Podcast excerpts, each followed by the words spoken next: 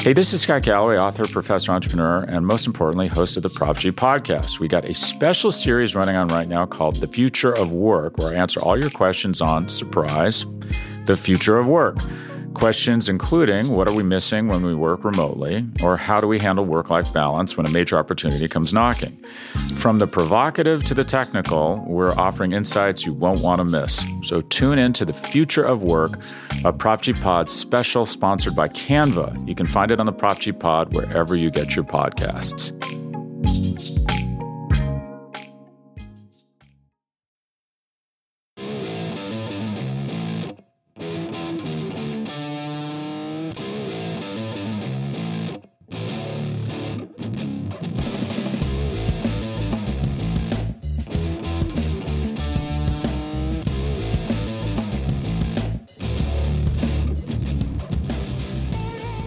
Hello, everyone, and welcome to episode 312 of the Talking Chop podcast. I am your host, Brad Rowland, and this time around, I am going solo. So, my apologies in advance for that. It's a jam packed schedule for me today, so I have to go solo because it's only a short recording window that I have. Hopefully, that won't bother too many of you. And I plan to be joined by a co host again on Tuesday evening, but with the afternoon game, and I'll probably have a rant about that later on, uh, a schedule quirk, let's just say. So I wanted to have the podcast up for everybody to listen to as fast as possible with the game also arriving on Tuesday. So here we go. I'm used to hosting my Hawk show by myself, so uh, not too much worries there, but I will hopefully try to keep things clear and concise, and uh, we'll roll through this thing. But the Atlanta Braves get a 3 0 victory. They now have a stranglehold on the series at 2 to 1 against the Brewers. Obviously, nothing is assured at this point in time, but a big win for Atlanta between Ian Anderson's heroics in this game, and of course, Joc Pederson, the biggest swing of the game by a wide margin to lead the Braves to another pitching first win, but still one that featured uh, at least one big swing. So we'll dive into this as we always do on this podcast. If you're a new listener, welcome aboard. We'll kind of go through this uh, game, all the nuts and bolts, as well as some big picture takeaways to uh, break down from this contest. So we'll dive in here at the outset. Um, Ian Anderson has kind of famously struggled in the first inning in his career. Um, so that was a little bit of a worry. Obviously, in a one game sample size, anything can happen, but he does have a career 5.70 ERA in the first inning. So getting through that inning felt big in this spot. He was juiced up for sure. He missed high a few times in that inning and was throwing pretty hard by his standards. Did have some swing and misses though, and the changeup was working for Ian throughout this game. But he allowed a one out single in the first and nothing else to speak of. And honestly, when you go through his stats, once he gets past that inning in the first, um, every other inning from the second to the sixth, he has a ERA of 3.68 or lower, and most of these innings are in the twos or even the ones. And basically, once he settles in, he's usually pretty lights out until he tires, until the third time through the order concept comes through, etc. So that kind of happened in this game. He looked pretty good early on and set the tone pretty early for this Braves team. Uh, in the first inning for the offense, only a seven pitch inning for Freddie Peralta, who looked pretty good for the Brewers. He struck out Jorge Soler as well as uh, getting Freddie Freeman and Ozzie Albies to retire on three combined pitches. Um, the second inning, though, brought some more drama to the table. Um, not for the defense, though. Ian Anderson was awesome in the second inning, a 1 2 3 inning in harmless fashion. There was one bit of intrigue when Chipper Jones, who was in the stands, dropped a foul pop up, which everyone in the entire universe decided to tweet about at the same time. Kind of a funny one there for Chipper who dropped that. He seemed to own it, was laughing throughout that th- throughout the uh, sidebar of that. But other than that, a pretty good um, run prevention half inning for the Braves in the second inning. But there was some drama, and honestly, it's a great thing for all parties involved that this ended up not mattering for the Braves. I'll say that now. Um, I'm glad this will not be discussed for all time. Um, but Adam Duvall had a rough one in the second inning. So Austin Riley leads it off with a leadoff single. Had uh, actually it was actually an infield single. Got pretty lucky with where he put it with uh, with the shift on though. It worked out pretty well. And then Duvall singles to left. It's first and second with nobody out. Eddie Rosario flies out deep enough to get to Riley to third with one out. So it's first and third with one out. And Riley is uh, not the fastest guy in the world, but he can, he can run a little bit at third base. So uh, Duvall, though, inexplicably gets thrown out at second before Riley crosses the plate on a Travis d'Arnaud would have been a sacrifice fly. It should have been. Everyone assumed off the bat. It was very clear that Christian Yelich in left field assumed it was going to be a sac fly that allowed a run, put the Braves ahead. But Yelich throws to second base, and Duvall tags up and goes to second. Now, that in itself is not completely insane. It's an aggressive play, but uh, trying to get to second base there, not not the craziest thing in the world. Now, the craziest thing though, it, and honestly, the inexcusable part of this is actually going full speed, seeing that you're out. And honestly, this throw was from was from left field. So if you're running from first base to second base, you can see that the throw is coming from left field. That's the direction you are facing. Um, and Duvall fly tries to slide in. He was out pretty clearly, and because of how things happened, he the tag beat um, Riley to the plate. So essentially, if he's tagged out at second base, as Duvall was before Riley crosses, that's not a run, and that's what happened here. Um, if you listen to this podcast regularly, you will know that we are a pro Adam Duvall podcast. I like Adam Duvall. I think he's been underrated the entire time. We were defending him back in the day when he had the bad start in Atlanta, when people wanted him to be released. I didn't like that they non-tendered him and kind of made fun of that. He's been awesome this year in, in limited time after coming back to the Braves, and his, his defense is good. All that stuff. We like Adam Duvall on this podcast. This is an absolutely inexcusable play, a massive mistake, a wild mistake, and honestly, like I said before, it wasn't just tagging and going to second base. He could have just stopped right there. We've seen this play a hundred times. If you watch baseball enough, you've seen this play. A guy gets caught in a rundown between first and second base, in part to make sure that a run crosses the plate. And in a 0 0 game, and in this run prevention environment where both these teams have been doing a good job pitching and playing defense in this series, you just have to know what you're doing there. And Duvall, being a veteran, I just couldn't believe that it happened. Um, I was listening to this on the radio actually the first time through before I went back and uh, watched the game quickly on DVR after it was over. But the live radio call, Joe Simpson was just absolutely appalled. And I think he was correct. Watching the play, there's just no reason why he would have done what he did in that spot. He could have stopped and gotten the rundown. Yes, that still would have been bad. You give away an out there.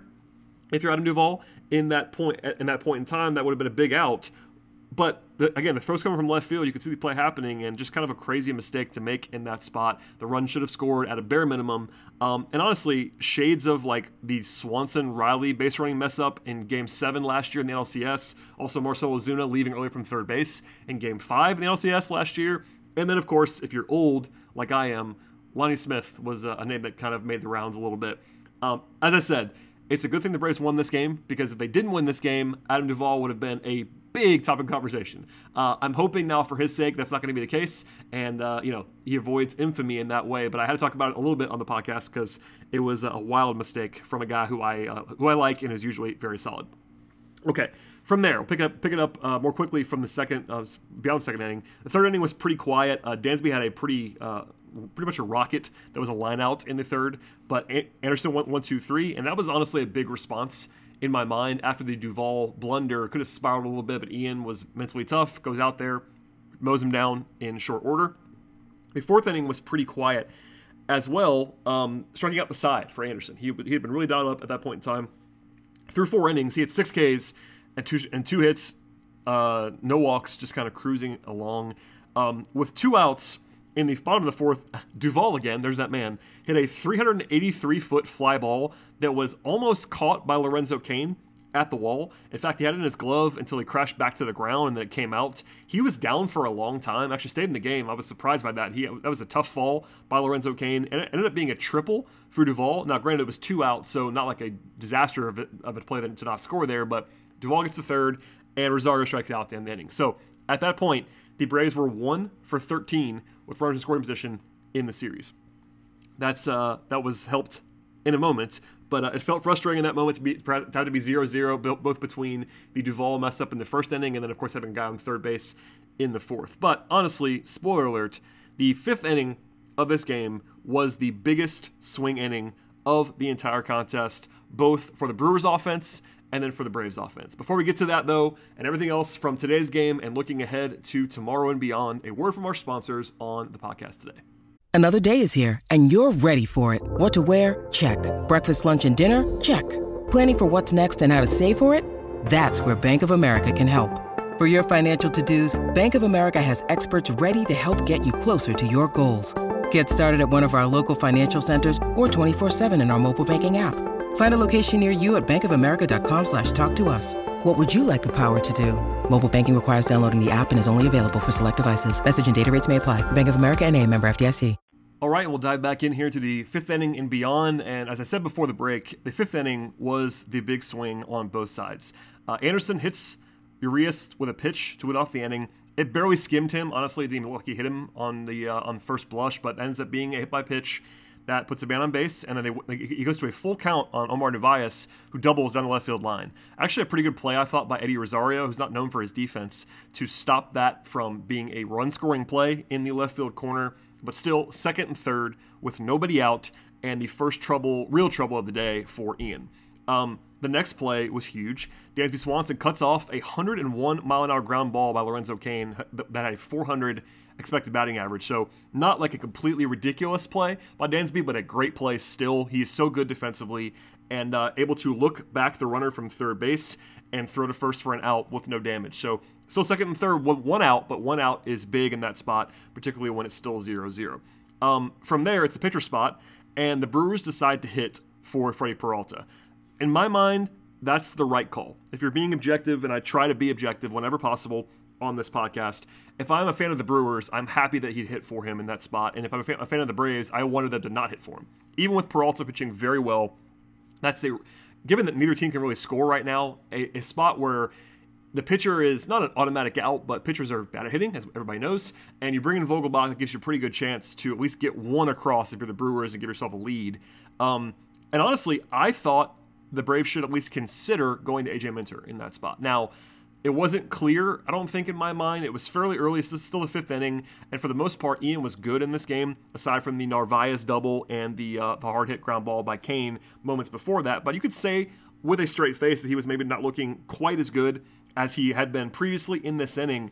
Um, but it was fairly early on, and the big thing is that Vogelbach, who hit for the Brewers, absolutely smashes right-handed pitching. We talked about him earlier on in the series, where there was this like um, pinch hitting slash bullpen management back and forth where he actually ended up getting announced as a pinch hitter and then not actually hitting. This time around, um, Snitker decides to stay with Anderson in this spot, and Vogelbach is a good matchup against Anderson, honestly. But a ground ball to Riley, who came home and creates a rundown for the second out of the game. That was a huge play, and also the runner at second base stays put, which keep which is also a positive. So back to back ground balls to good positions, and uh, pretty fortunate in some ways. And in fact, the last thing was even more fortunate. Um, Lorenzo Cain hits a 100 mile an hour rope with two outs that had a 700 expected, bat- expected batting average by StatCast, but he hits it right at Freddie Freeman, who catches it, and that ends the inning. Uh, that was huge. Obviously, the the Braves are familiar with this too. You don't automatically score when you have second and third and no outs. The Braves have had some uh, issues with that in the recent past as well. But Milwaukee is favored to score a, at least one run in that spot, and they didn't score any runs. That was huge, uh, both for Anderson and for the defense between Swanson and Riley and d'Arnaud and Freeman, all contributing to that. Um, I think Swanson in particular with the biggest play of that, and then Freddie just kind of being sure-handed at first base. But a, a massive swing there, and um, yeah. All that said, like a good decision making tree from Snitker to go with Anderson. You know, it wasn't like a 100% decision, but I thought it was just fine to stay with him in that spot, and they navigate that beautifully. Then, in the bottom half of the inning, some fireworks immediately from Atlanta. Opposite field singles from both d'Arnaud and Swanson to lead off the inning. And then at that point in time, you just have to hit for Anderson, even if you don't want to. And I'm sure they probably didn't love that in that spot. But with nobody out, first and second, and Anderson not quite at his full strength at that point after five innings and some grueling stuff in the fifth, you have to hit for him. And honestly, I think I probably would have hit for Anderson no matter the situation in that spot. But it's kind of automatic when there's two when there's two runners on. So they, they did ended up doing that. Joc Pederson strolls to the plate. If you listen to this podcast, you probably know by now. But if you don't, Joc Pederson strokes a 402 foot home run. It was 104 miles an hour off the bat, and with one swing, it is three nothing. And that was the biggest single swing of the entire series to this point. Obviously, you could argue for the Tellez home run in game one if you wanted to, but this is a massive, massive play by Pederson. And uh, hilariously, there was this whole debate about whether Pederson should start this game. He didn't start it, but he is now three for three in the series with two home runs. That uh, that'll work off your bench. If you can just guarantee that every time, you'll, you'll take it from Joc Pederson. Uh, some stats here on Joc, by the way. He's only the fifth player in baseball history to have multiple pinch hit home runs in the playoffs in their entire career, and he did it in the exact same series. The only three guys ever to do that um, there's I should say there have only been three guys ever to do that, and this is the first time that this has been done. Two pitch hit home runs in, in a single series in the playoffs since 1975. And by the way, it's game three. so some wild stuff from Joc. The celebration was epic. Uh, there were multiple, multiple camera angles of his celebration right off the bat. He knew it was gone off the bat. That was fun. Uh, he is a fun guy. You know, post game, same kind of thing. So energe- energetic. And at that point, given where we are, the run environment with with the Braves in the series, being at three nothing, yes, there are four innings to play, but you're still in a great spot there against the Brewers offense that's not exactly lighting the world on fire. So from there, it was kind of breezy for a few innings. Uh, Jesse Chavez comes in in the sixth, looked great actually threw a one two three inning on eight pitches. And just to be clear, before I forget to say this, Anderson was great in this game. Uh, he came out after five innings, but honestly, all three starters. Morton had the one mistake, um, but even then, pitched very well. Free was obviously awesome on Saturday. And then Anderson comes in this game and just mows him down. Five innings, three hits, no walks, six strikeouts. I'd like, I think I probably got a little bit lucky in the fifth inning to not allow a single run, but still, the change up working all day long. Pitched fantastically, and this is crazy. But Ian Anderson has a career postseason ERA in five starts of 0.76. That will do it. A fantastic effort from Ian in this spot. Offensively, not, not much to speak of in the sixth or the seventh inning. Matzek pitched the seventh. Was not like totally lights out by his standards, but totally fine as well. Gave up a leadoff double, but got out of it in, unscathed. Good to see that. Luke Jackson gave up a leadoff walk actually in the eighth, which is not what you want to see at that, at that point in time. And then a single by Adames, but another play by Dansby Swanson, who was great defensively in this game. A double play where he picks up the grounder, runs the second on his own, flips to first, and they're out of the inning. And that's a prime Luke Jackson experience with a ground ball there in a big spot. And then finally, in the top of the ninth, Will Smith, of course. No one's comfortable, as always. But 3 0, that's a good cushion for him to have. And by the way, the same exact score as it was on Saturday when he came in the game. Uh, the first batter was Austin Riley making a leaping grab to save a double by Garcia. That was actually a 900 expecting bat, expected batting average by StatCast. 104 miles an hour. Uh, Austin Riley, a, good athletic play, and uh, Smith gets lucky on that one, but then strikes out Escobar in four pitches, and then from there it's pretty breezy. So a good Will Smith game, a good bullpen game overall. Obviously, this is a combined shutout, but four innings from the bullpen, combined stuff. And again, the entire game was the fifth inning. The Brewers go scoreless, second and third, no outs. The Braves get the big home run from Joc Pederson, and that is that. Uh, Milwaukee has now not scored in the last 19 innings. That's a lot. Um, and they have yet to score in the first six innings in the entire series. They are 0 for 16 with runners in scoring position in the NLDS. The Braves have not been great either. I think they only have two hits in that spot as well, but they have the only two hits with scoring position runners in this series, and that has been a big difference in the entire makeup of the series. Final stat on today's game the Braves now have six shutouts as a team in the playoffs in the last two seasons. The rest of Major League Baseball has five combined shutouts. If you missed this last year, or maybe don't remember it too much, the Braves were just ridiculous pitching wise early in the playoffs, in the extended playoffs last year, and uh, that's carried over. Obviously, you cannot ask for anything more than what the Braves have been able to get from Charlie Morton, Max Fried, and now Ian Anderson. Plus, the bullpen has been very, very good in its own right. Um, before we get to the game four setup, which is coming, I promise, in a second, one quick rant. Um, I know there was some disagreement on this. I, I, really hate that this game happened at one o'clock in the afternoon. It did seem like it was a full ballpark at Truist, which is so credit to everybody there. Um, it's pretty unfathomable to me though, and in 2021 that we're still playing one o'clock afternoon games. It's my opinion. Obviously, I know it was a holiday, but Columbus Day is not a, a holiday where everyone gets off work. I know there were some banks closed and that kind of stuff, but I was working today, and many people were. Uh, I think it's really kind of stems from their this long time belief that you just can't have games overlap on the schedule. But that's kind of crazy, honestly, in this modern environment. Um, like no other sports do this.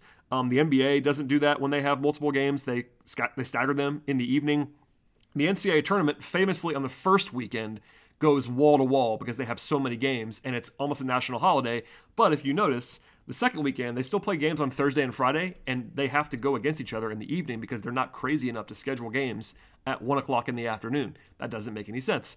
At any rate, I won't keep going on this forever, but I don't even think the 4 o'clock start times are a good idea on a Monday, Tuesday, Wednesday, Thursday. Uh, I can get those a little bit more, but still, you have West Coast fans like our own Scott Coleman who was watching this entire series in the afternoon. It just kind of, it's crazy to me this is still happening. I understand there's arguments on all sides, but uh, I would say in 2021 doesn't make a whole lot of sense to me to not stagger these games. Like for instance, you could just pretty pretty easily go like five, 6:30, 8, and 9:30 Eastern and do the same thing. You still get a stagger. There's no like late game stuff happening against each other. all that fun stuff. Just makes me angry as someone who uh, identifies with people that have to be in the office because I still do. And by the way, this is the craziest thing. Even if you disagree with me on the start time of this game, I will make one more point. Before the game today, the start time for game three was not fully set until long after midnight today on the East Coast. That is completely absurd. It's pretty strange to have a situation, but because of the Astros White Sox game, there was a contingency plan. If Houston had won, the Braves game was going to be moved back to 407, which obviously would have been a little bit better. But it's not great at a bare minimum to have the players and coaches and manager going to bed last night, not knowing what time the game is today. Um, they have to do some game prep. They can't just arrive at the stadium at one o'clock. These guys are getting there early in the morning for a one o'clock game. And Snitker even said on the record into a microphone on Monday afternoon, or I guess Monday morning, was uh, they had to prep for both, and that was not ideal for. They, they, they didn't love that. Let's just say. then you throw in like people that no one ever thinks about, like the stadium staff and the ushers and people selling popcorn, and they don't they don't have money and they don't have the status to be able to just do whatever they want to do, and now their whole lives are put on hold for three hours difference until again after midnight. Are you supposed to stay up until that? I guess you have to. I mean, I did, but it was not that's not something that everybody can do. So kind of a weird thing. It's just very silly. I wish Major League Baseball would exercise some common sense when talking about like the game of baseball. But alas, here we are, and the Braves get the win. So I had to do the rant, save, save the rant for the end, but I had to deliver it on some level. Okay, as we speak here, uh, as I'm recording this a little bit earlier in the evening on Monday, the Braves have not announced their starting pitcher for Game Four. They also, the Brewers have also not done that. Although Craig Counsell and the Brewers did say that Corbin Burnes, their Cy Young candidate, is not going to be an option for them on short rest in Game Four. That is interesting to me because they're down in the series. You know, a lot of the questions that we got on the podcast about the Braves and potentially using Charlie Morton in Game Four were, you know, what if the Braves were down two to one? The Brewers are down in the series and playing on the road for their entire life, and they're not throwing Corbin Burnes, who is younger than Charlie Morton by a lot. Um, I, honestly, this is a guess. I am not reporting this by any means. I would be surprised if they were to start Charlie Morton in game four. Now, when you're listening to this right now, I might already be wrong, so I'll, I'll accept that. I would be not shocked, I'd be surprised if they threw Morton on three days rest with the lead in the series. Um, part of that is that Morton is pretty old. He's not started on short rest in a long time uh, because of age and just philosophies and all, all that kind of stuff. Plus, I just I said, I think I said before on the podcast, I don't, I don't know what the Braves actually think of that option. Both like what they think Morton would look like on three days rest. They have also had a lot of these bullpen games the last like month of the season with your Jesse Chavez, Drew Smyly. They have Ynoa on the roster. It would surprise me. It wouldn't shock me, but it would surprise me. Um, Snitker did say that every option is on the table in his press conference after the game. That's worth noting as well. But uh, it won't be Burnes, apparently for Milwaukee, um, and obviously they have to get through nine innings. Uh, but you do have two guys in Ynoa and Smyly who have been starters for you this season. You also have Chavez, who's been your opener for the most part the last month of the season. And because of the way this has gone, honestly, with the off day that's already happened in the series, plus you have you had some great starting pitching, they've not had to go into their bullpen very deep. You know, clearly they don't want to have to throw their deep bullpen guys in the series, but it's really you know Chavez pitched today. But other than that, it's been it's been Jackson, it's been Matzek, it's been Smith, and uh, you know having a fresh set of arms for you.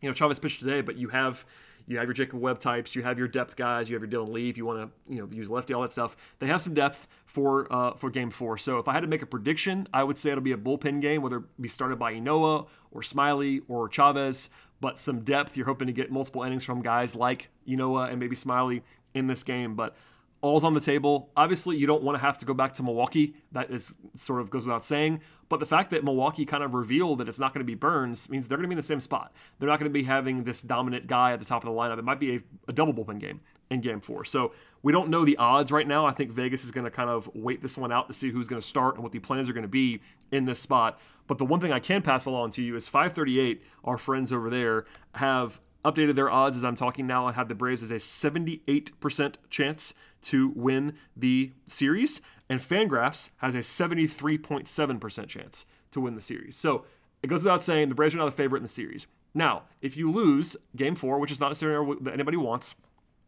you can pretty confidently say it'll either be Morton or Fried. I would guess it'll be Morton if he doesn't pitch on game four, but you will have a full rest starter in game five of either Morton or Fried. That's a very nice place to be. Now, on the flip side, Milwaukee would have a full rest Corbin Burnes because they have Tuesday off. I'm sorry, uh, Wednesday off no matter what. So I think the Braves probably will be the betting underdog in a game five, given that it's in Milwaukee and you'll be pitching against Corbin Burnes, but that's winnable. Um, and part of the reason why the Braves are big favorites to win the series right now in the projections is that they have two games to win one. Obviously, though, you want to get it done in your home ballpark in game four on Tuesday afternoon, and we'll see what happens at that point in time. So, a lot of fun to be had at the ballpark, obviously, today, or if you were at home watching this game, or on the radio like I was for most of the way, or on Twitter, or game day, or however you enjoyed it in this uh, Monday afternoon. Hopefully, uh, that's one to remember. Lots of memorable plays between the Joc home run, of course, and Anderson, and uh, unfortunately the Adam Duvall play, which was uh, kind of a disaster. Alas, though, um, a lot to be excited about for the Braves in this spot. I guess, as I said at the top of the podcast, my plan is to have a co-host back after the game on Tuesday at some point. It might be later in the evening. Um, won't be probably right after the game is over, but it'll be at some point at, after that. And hopefully, we're talking about the NLCS at that point and not Game Five. But regardless, we'll be here. Please subscribe to the podcast. I've said this all the time in sort of a joking fashion. I am actually serious along along the, along these lines. It actually does help the podcast if you download old episodes and uh, subscribe on multiple accounts and unsubscribe, resubscribe get creative to support the podcast, whether it be downloads or extra plays, five star reviews, ratings, all that fun stuff. I really do appreciate your creativity and all of your support. We don't, we don't have like a Patreon or anything like that. It's definitely a free podcast, but if you have a couple minutes to just kind of click around on old podcasts, I won't be upset with you. I promise. Please follow me if you'd like to on the Twitter machine at BT Rowland. Follow the show at Talking Chop, as well as again, please subscribe because if you if you don't like the sound of my voice, we also have other podcasts. We have the Road to Atlanta podcast, which is the minor league side of things with Eric and friends. Also, we have the Daily Hammer, which you probably heard yesterday. Sean Coleman's done a great job for us this year on the Daily Hammer. It's going to be a staple for us at this point in time. Um, basically, filling in the gaps, doing three, four, five shows per week, um, filling it in a little bit short form, but having something in your podcast feed each and every day is the, is the goal for us, at least during the week. And Sean's done a great job with that. So please subscribe to the podcast. You get free podcasts for the price of zero dollars. And thank you as always for listening, everybody. We'll see you after the game on Tuesday.